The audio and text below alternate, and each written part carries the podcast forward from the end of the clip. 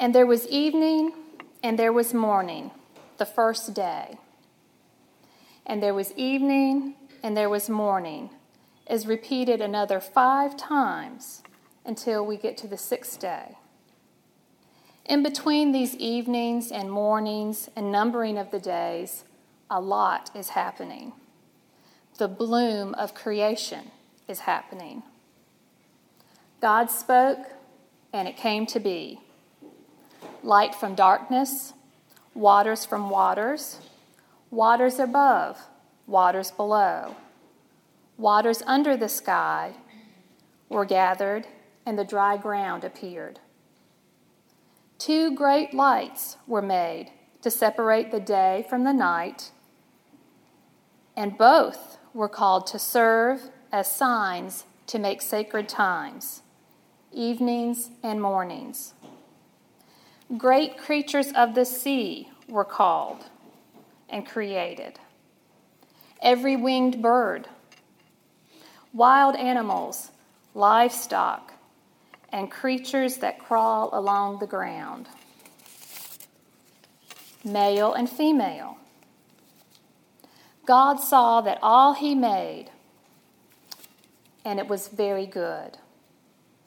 And there was evening, and there was morning what has captured my attention and has vexed and pulled and intrigued me and is, in, and is reshaping my thinking, if you haven't guessed, and there was evening and there was morning. Evening first, or a remembrance of God turning darkness to light. So, what about starting the day at sunset? Moving through darkness to light, living out of our soul first, then by our flesh. To be metaphorically buried in darkness to arise in resurrection. To be gestated every night and reborn. Our Jewish kin ascribe to the evening to morning.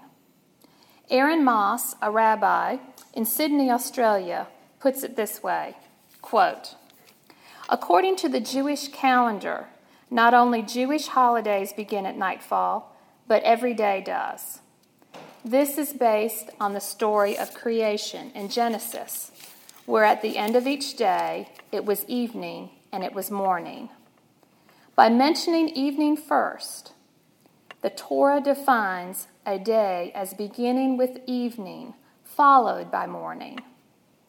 Does darkness extinguish light, or does light conquer darkness? Does night follow day, or day follow night? The Jewish view is clear.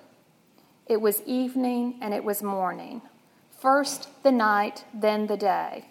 Darkness is a pathway to the sunrise hiding. End quote. To start the day when the sun is setting, not at its arising, that the very start of our day is not filled with doing, but being at rest. Jesus lived this both figuratively and literally by his making, marking, revealing, announcing, being our light that overcame darkness. Now, I'm a morning lark. I'm quite practiced at living by the time as sunrise equals the beginning of the day and sunset is the end of the day.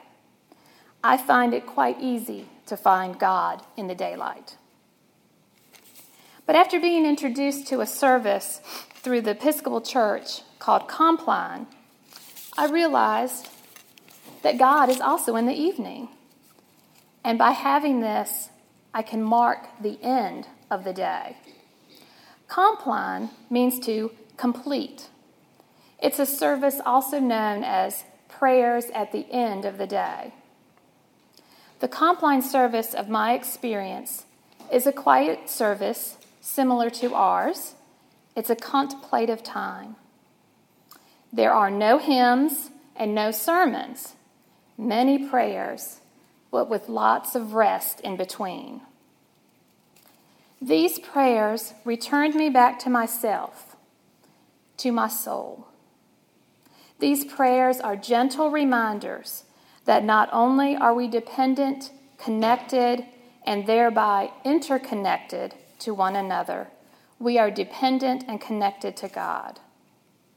There are three prayers and a closing chant, um, a mantra, if you will, that I want to share today. The first Be present, O merciful God, and protect us through the hours of this night, so that we who are wearied by the changes and chances of this life may rest in your eternal changelessness through Jesus Christ our Lord. The second, and this one is my favorite. Keep watch, dear Lord, with those who work or watch or weep this night, and give your angels charge over those who sleep. Tend the sick, Lord Christ. Give rest to the weary. Bless the dying. Soothe the suffering Pity the afflicted, shield the joyous, and all for your love's sake. And the third, O God, your unfailing providence sustains the world we live in and the life we live. Watch over those both night and day who work while others sleep. And grant that we may never forget that our common life depends upon each other's toil through Jesus Christ our Lord. And then this wonderful chant. Now, in, in some places, the compline is um, sung, and so it is a chant. Um, where I was, we were all college students, and no one had the nerve to chant, so we would say this together Guide us waking, O Lord, and guard us sleeping that awake we may watch with Christ, and asleep we may rest in peace. Through these prayers, I felt assured that I can release each day that it is indeed complete. And there was evening and there was morning, the fourth day. The fourth day includes God speaking let there be lights in the expanse of the sky to separate the day from the night, and let them serve as signs to make seasons and days and years. I need these signs. I need these holy times, especially of sunset and sunrise, because I often get ahead of myself and I need to be pulled back and reined in. I find there's a deep mystery in these moments of fading light and also in expanding light. The mystery in those moments aids my remembrance, in whom I live and move and have my being by. In Acts chapter 17, we find Paul speaking to the men of Athens, and he proclaims through verses 24 27 24, 25, 27, and 28. God made the whole world, and everything in it is the, is the Lord of heaven and earth. He himself gives life and breath and everything else. God did this so we would seek him and perhaps reach out for him and find him, though he is never far from us for in him we live and move and have our being.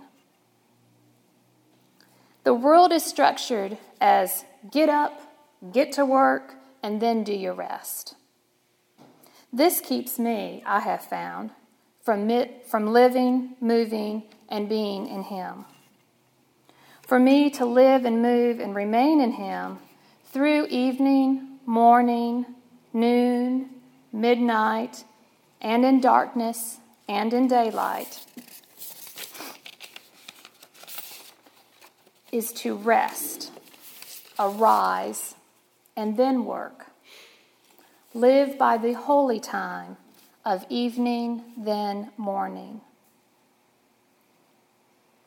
For me, and maybe you'll find this too if you adapt this, no longer does rest or sleep mean I'm filling up and getting ready for the next day.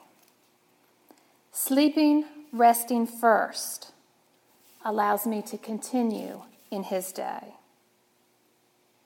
Guide us waking, O Lord, and guard us sleeping, that awake we may watch with Christ, and asleep we may rest in peace.